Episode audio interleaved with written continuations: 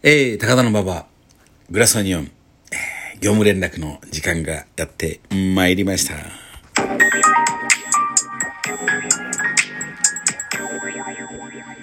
えー、今日はあったかいですね。なんか、場所によっては25度ぐらい行くところもあるそうで、えー、今日はなんか、天気も良さそうなんで、まあ今日は最高の洗濯日和なんでしょうかね。えー、皆様、どのような休日をお過ごしでしょうか。えー、なんかですね、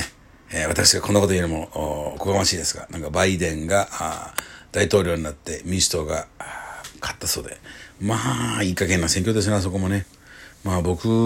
は、うん、トランプがなるんだと思ってたし、まあね、あの、僕は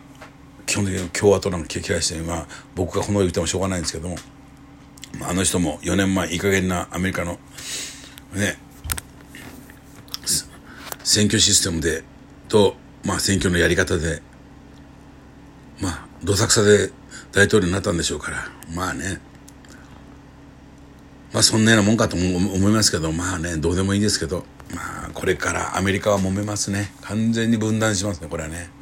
それがこれからどういう影響するんですかね。で大会の、まあ、いつもそうですけど民主党になると必ず戦争が起きてしまう。戦争を起こしてしまう。戦争の方に行ってしまうというのでおそらくねうんこれはそれは免れないですね。うんなんかいいも悪いもそのトランプとしては悪役をやりながらどっかでちょっと彼のダンディズムがあってなんかあのそのおかげでかっこいいことも結構やっててですね。いやいいな。彼はあのいいも悪いも僕なんか彼見てて彼もまた同じ一匹狼のなんかそんなかっこよさを感じるところがありましてね。もう僕はあのトランプ好きでしたね。うん。なんか表面だけをねつっていくとねなんかでそこ的にアメリカっていう国はやはり、うん、資本主義で、うん、共和党も民主党もそんな関係ないような気がしますね。やり方見てるとね。まあ飲み屋風情があこのこと言ってもしょうがないんで。え実はですねそれよりももっともっともっと重要な大失態がで昨夜ありましてですねこれも僕のこれは人生の致命的なええもんだなと思って。ああそうかこれが俺のやっぱり人生だったのと改めて勝手に自己嫌悪になってしまいましてですね、えーそんなお話をしますとですね、えー昨夜ですねあのご近所にですねあの皆様誰でもご存知の大大手の FM 放送局の、え局長さんが越してこられまして、えー引っ越しのお手伝いにその人の部下なんでしょうね。というかスタッフが45人手伝いに来てましてその人たちがなんかそのねまあ当然その慰労会みたいなの流れで、えー遅くに、えーグラスオニオンに来ていただきましてまあ非常に和気あいあいと楽しくあのしてたんですけどもえーあのーそれでですねあのそれで帰りになりますね実はですねもう1億分の1の確率で私もですねその大事態というのがもう長年、えー、27年プラス3年、えー、間もなく30周年を迎えようとするグラスオンのこんなことがあるんだ。何で今っていう題したしましてね。えー、領収書が切れてたんですよ。でねまあほんと恥ずかしいね。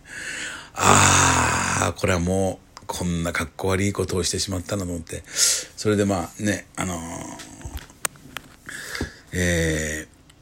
ーねあのもう結構ですって言われたんですけどもあの郵送することにしましてですね。まあね、えー恥ずかしいですね。えーあーこんなねラジオもどきをやって こんなおもちゃみたいなことを誰のことなくこういうことの罰が当たったんだろうと思いましたね。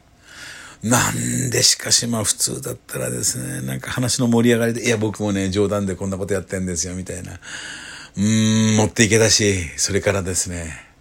神棚にあの、今あの、清志郎をこう、必ず買ってましてね、清志郎といえば、タイマーズ、タイマーといえばあの放送局。いやー、その局長が、ね、ニヤニヤ笑いながら、清志郎を見ていて、あ、そうか、そういうことかと思ってですね、まあですね。まあ、縁がなかったですね、これはね、皆様。うん、僕はもう本当に、というかね、長い人生にこの、なんか自己嫌悪っていうかですね、僕はもう本当に、え、そんなことがあり得るのっていうようなですね、恥ずかしい失態がもう数限りなくありましてね、もうそれを話し始めたらですね、それだけでですね、えー、ね、もう、ほとんどこのラジオネタは済んでしまうというぐらい、えー、そういうのがたくさんありまして、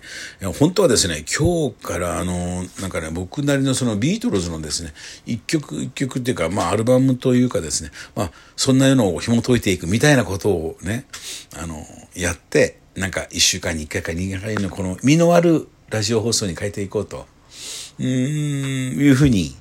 えー、思ってたんですよ。まあ、と年明けね。まあ、あの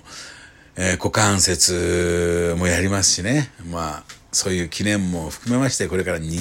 年末までの2ヶ月間をかっこよくしたらね、まさかね、昨夜そういうかっこ悪い出したりしてしまうとはですね。まあね、詳しくは話してもしょうがないんでね。あのー、やっぱね、なんでかなと思いますけど、まあ、これが僕のこう、うん、生まれながらにしてのこれが僕がこう備えてしまったもんでしょうね、きっとね。まあこれからは皆様とね、一人一人と手に手を取りながら寄り添うようなグラスオニオンであろうと、改めて、えー、心に誓いましてですね、その誓いの意味を込めましてですね、今日のこの記念すべき保存版、えー、のラジオでございますんでね、皆様、あこれは